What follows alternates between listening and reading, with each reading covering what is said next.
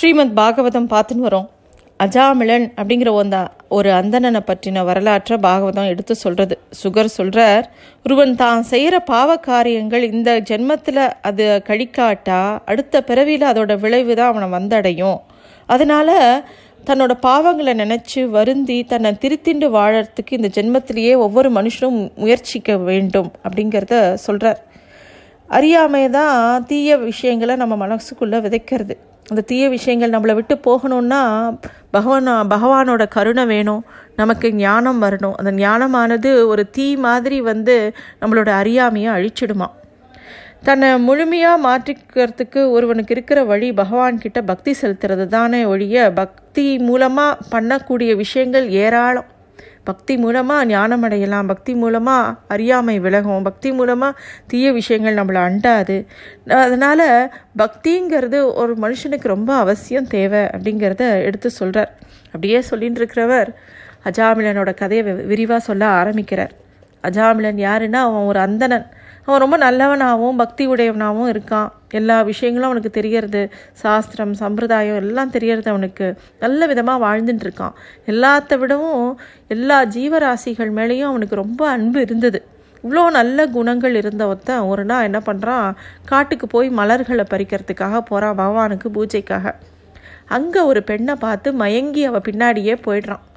போனவன் அப்படியே கா மனசு பூரா அவனுக்கு வந்து அந்த பெண் மோகத்திலேயே இருந்தது. அதை தாண்டி அவன் நல்ல விஷயங்கள் சத் விஷயங்கள் எல்லாமே அவனை விட்டு போயிடுத்து. அவன் தீய வழிகளில் போகிறான் தேவையில்லாத பழக்கங்கள்லாம் ஈடுபடுறான். அவன் வாழ்க்கையை அழிச்சிக்க ஆரம்பிக்கிறான். அவனுக்கு நிறைய குழந்தைகள் இருக்குது ஒம்பது குழந்தைகள் அவனுக்கு. அதில் கடைசியாக ஒம்பதாவது பிள்ளைக்கு நாராயணன்னு பேர் வைக்கிறான். அவனுக்கு நிறைய செல்வம்லாம் பறிப்போச்சு. அதனால் நேர்மையற்ற வழியில் நிறையா செல்வம் சேர்க்குறோன்னு அவன் வந்து நிறைய தீய வழிகளில் ஈடுபடுறான். இறுதி காலம் வருது. அவன் மரண படுக்கையில் படுத்துன்னு இருக்கான். அப்போது யம தர்மனோட கிங்கரர்கள் மூணு பேர் அவனோட உயிரை பறிக்கிறதுக்காக வரா. அவளுடைய தோற்றம் வந்து அஜாமிலனுக்கு தெரிஞ்சிடுறது. அவளை பார்த்து பயந்து அலறான். அப்போ தன்னுடைய கடைசி மகனான நாராயணனோட நினப்பு அவனுக்கு வருது. நாராயணா அப்படின்னு கதறி அவன் கூப்பிட்றான் அவனோட பிள்ளைய. அப்படி அவன் கூப்பிடும்போது அவன் மனசுக்கு பகவான் நாராயணனோட எண்ணமும் வருது. உடனே அவன் மனசு அதில் லயிக்கிறது அந்த நிலையில் அந்த நாராயணான்னு கூட்ட உடனே மகாவிஷ்ணுவோட தூதர்கள் அவன் கண்ணு முன்னாடி காட்சி கொடுக்குறான். இப்போ யமதர்மனோட கிங்கரர்களுக்கும் மகாவிஷ்ணுவோட தூதர்களுக்கும் ஒரு வாக்குவாதம் வருது. இந்த கிங்கரர்கள் சொல்கிறா விதி தன்னோட பாதையில் போகிறது அதை ஏன் தடுக்கிறதுக்காக நீங்கள் வரேன்? ஒவ்வொரு மனுஷனும் அவனுக்கு மூணு விதமான குணம் உண்டு. சத்தம் ரஜஸ் தாமஸ் மூன்று விதமான கு குணம் எல்லா மனுஷாளுக்கும் உண்டு. சத்வகுணம் மேலோகி இருக்கிறவா அமைதியாகவும் நிதானமும் இருப்பார் ரஜோகுணம் இருக்கிறவா ரொம்ப கோபமும் ஆங்காரமும் இருக்க இருக்கக்கூடியவாளாக இருப்பாள் அதே தமோ குணம் மேலோங்கி இருக்கிறவா சோம்பேறிகளாகவும் மூடர்களாகவும் இருப்பாள் இப்படி இந்த மூணு வகையான குணங்கள் எல்லா மனுஷாக்குள்ளேயும் இருக்கும். இந்த பிறவியிலேயே அவன் பண்ணக்கூடிய செயல்களுக்கு உண்டான பலனை அவன் அடைய போகிறான் அப்படின்னு சொல்லிட்டு யம தூதர்கள் தொடர்ந்து சொல்கிறான் இந்த அறியாமையால் சூழப்பட்டவன் இந்த பிறவியில் என்னெல்லாம் பார்க்குறானோ அந்த இந்த பிறவியை மட்டும்தான் பார்ப்பான் அவன். ஒரு பிறவியில் தான் எப்படி இருந்தான் தனக்கு எந்த விதமான விஷயங்கள் அவனுக்கு சொல்லி கொடுக்கப்பட்டிருக்கு அப்படிங்கிறதெல்லாம் அவன் மறந்து இந்த லௌகிக விஷயங்கள்லேயே உழண்டு போயிடுவான்.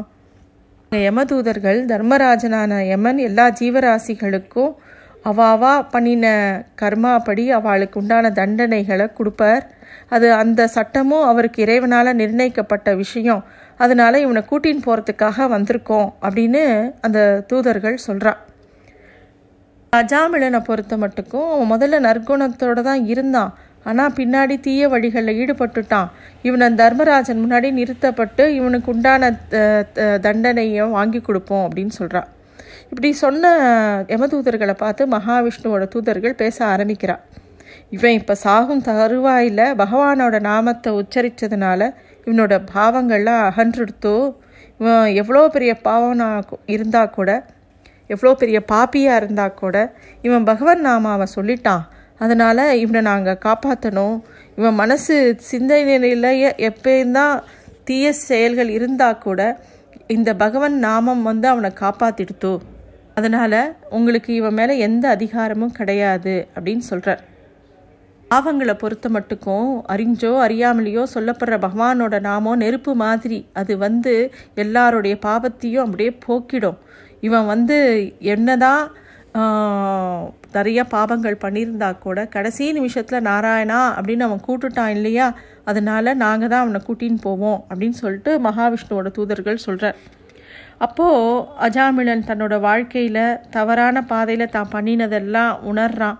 மனசு வருந்தி மன்னிப்பு கேட்குறான் பகவானை சரணாகதி அடையிறான். அப்புறம் அவனுக்கு வந்து நல்ல கதி கிடைக்கிறது.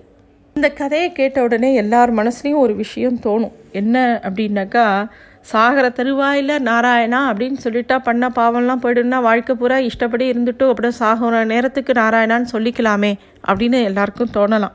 இந்த மாதிரி நிறைய பேர் கே குதர்க்கமாக கேள்வியும் கேட்கலாம். ஆனால் நம்ம ஒரு விஷயத்தை கூர்ந்து கவனிக்கணும். அஜாமிலன் ஆரம்ப காலத்திலிருந்து நல்ல விஷயத்தில் தான் ஈடுபட்டுருந்தான் நல்ல சத்குணத்தோடு தான் இருந்தான். திடீர் அப்படின்னு சொல்லிட்டு அவன் வந்து தீய வழியில் போனான். அந்த நல்ல விஷயமானது அவன் மனசுக்குள்ளே எங்கேயோ தேங்கி இருந்தது. அதனால தான் தன்னோட குழந்தைக்கு நாராயணன்னு பேர் வைக்கிறதுன்னு தோன்றுறது. கடைசி நிமிஷத்தில் கூட அவனுக்கு வலிக்கும் போதோ வருத்தப்படும் போதோ ஐயோ அம்மான்னு சொல்லாமல் நாராயணான்னு கூப்பிடணும் அப்படிங்கிறதுக்கு உண்டான விஷயம் என்னென்னா முன்னாடி அவன் பண்ணின நல்ல விஷயம்தான். தவிர பாகவதத்தில் கூட கூறப்பட்டிருக்கிற நிறைய உதாரணங்களில் ஒரு உதாரணம் என்னன்னா மருந்து உதாரணம் ஒன்று இருக்குது அதாவது மருந்து நமக்கு நல்லது பண்ணும். வியாதி குணமாகும். அது எல்லாருக்கும் தெரியும். ஆனால் ஒருத்தனோட உடலை ரொம்பவும் பாழ்படுத்தியிருந்தா அவனுக்கு எந்த மருந்தும் அவனோட உடம்பை குணப்படுத்த முடியாத நிலைமைக்கு கூட சில உடம்புகள் வீணாக போயிடும். அவனுடைய சிஸ்டமே அந்த மருந்தை ரிஜெக்ட் பண்ணிடும். அது மாதிரி நல்லதே பண்ணாமல் எப்பப்பார் தீய வழியிலேயே இருந்தால் அவளுக்கு பகவன் நாம ஏதாவது உதவி பண்ணுமா அப்படின்னா அந்த சிந்தனையே அவளுக்கு வராது. அதுவே ஒரு நல்ல விஷயங்கள் எங்கேயோ அங்கங்கே மனசுக்குள்ளே விதைச்சி இருந்திருந்தா இந்த பகவன் நாமாவை சொல்லணுங்கிற அந்த புத்தியாவது எப்பயாவது வரும்.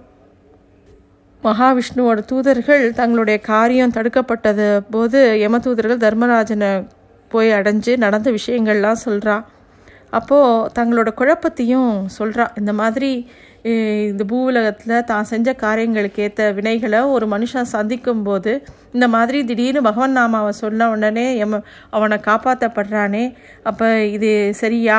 இப்படி தான் நடக்குமா? அப்படின்னு கேட்கும்போது தர்மராஜன் விளக்கம் சொல்கிறான் மூக்கனாங்கயிறு போடப்பட்ட காலை அதனுடைய சொந்தக்காரனுக்கு அடங்கி நடக்கிறது மாதிரி இந்த உலகம் பகவானுக்கு அடங்கி நடக்கிறது.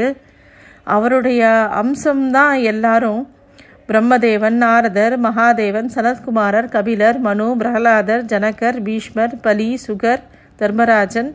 எல்லாருக்கும் இவாளுக்கு மட்டும்தான் நாராயணனை பற்றி பாகவத தர்மத்தை பற்றி முழுசாக தெரியும். அவருடைய நாம உச்சரிப்பே பகவன் நாம உச்சரிப்பே பெரிய தர்மமானது அதுதான். ஒரு ஒரு- ஒருத்தர் வந்து பகவான் நாம உச்சரித்தான்னா அவளுக்கு கிடைக்கக்கூடிய பலன் ஏராளம். தர்மராஜன் சொல்கிறார் பகவான் நாராயணனோட நாமத்தை சொல்கிறவா அவரை சரணாகதி பண்ணினவா? எல்லார்கிட்டேயும் அன்பு செலுத்துகிறவா இவா கிட்ட நீங்கள் போகாதீங்கோ.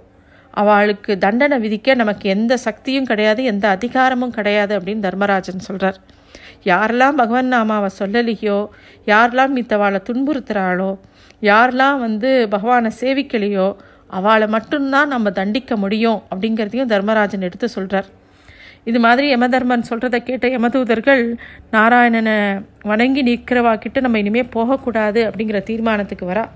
இந்த வரலாற்றை அகஸ்தியர் மூலமாக தான் அறிஞ்சின்றதா சொல்லி பரீட்சத்துக்கு சுகர் சொல்கிறார் இந்த விஷயத்தை பல மகரிஷிகளுக்கு சூதர் எடுத்து சொல்கிறார் இன்னும் நிறைய விஷயங்கள் பாகவதத்தில் இருக்குது அடுத்ததில் பார்க்கலாம். நன்றி.